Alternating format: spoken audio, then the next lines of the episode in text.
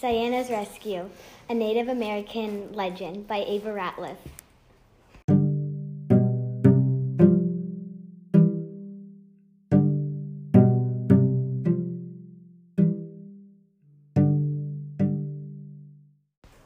Long ago in the woods, Sayana was doing her chores. She was a tall, mature girl at the age of fourteen. She lived with her evil clan mother and saw her father, the White Chief, not very often. Her mother was so mean she made Sayana do so many chores, which involved going into the woods. One early morning, deep in the woods, Sayana was doing her favorite chore, which was washing rags.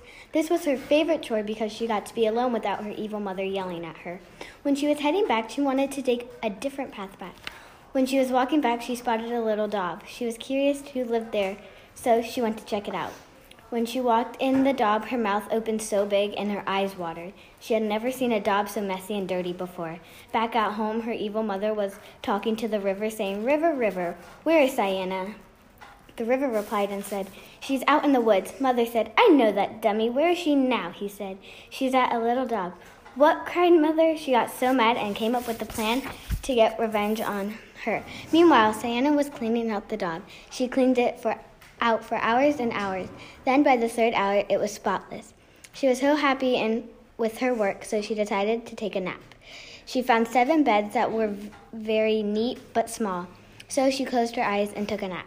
Just outside the daub were seven tiny warriors. They were heading back to their daub when they noticed the door was open.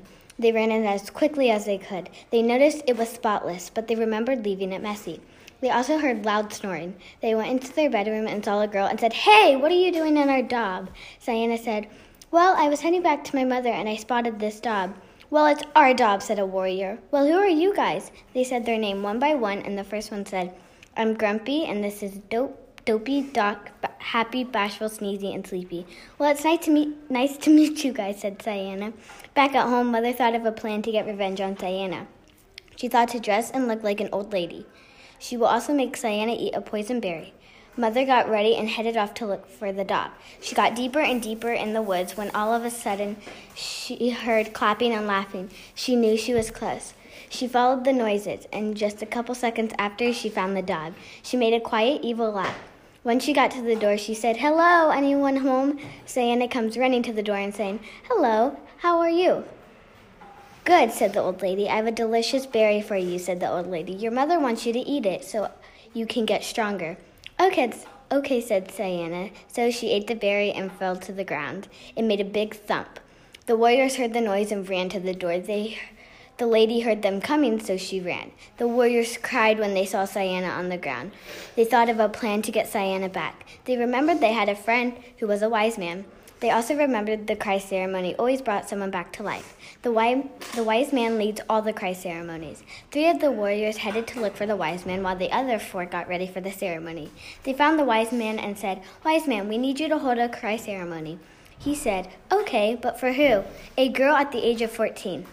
"Okay, maybe I can do that," said the wise man. So they led the wise man to their daub. Once they got back to the once they got back, the ceremony was all set up for Sayana. The wise man only had to put a spell on Sayana. It would only take a couple seconds. Then she would come back to life. So he said, "Come back to life, come back to life, and you shall come back into this world and never eat a poison berry again." Within a couple seconds, she comes back to life. She had the biggest smile on her face. She said, "Thank you so much, little warriors. You saved my life." "It's what we do," said a warrior. They laughed so much, Mother was watching it all. She was crying so much. Right after Sayana came to life, Mother died. The only reason Mother died was because she was the one who gave Sayana the berry.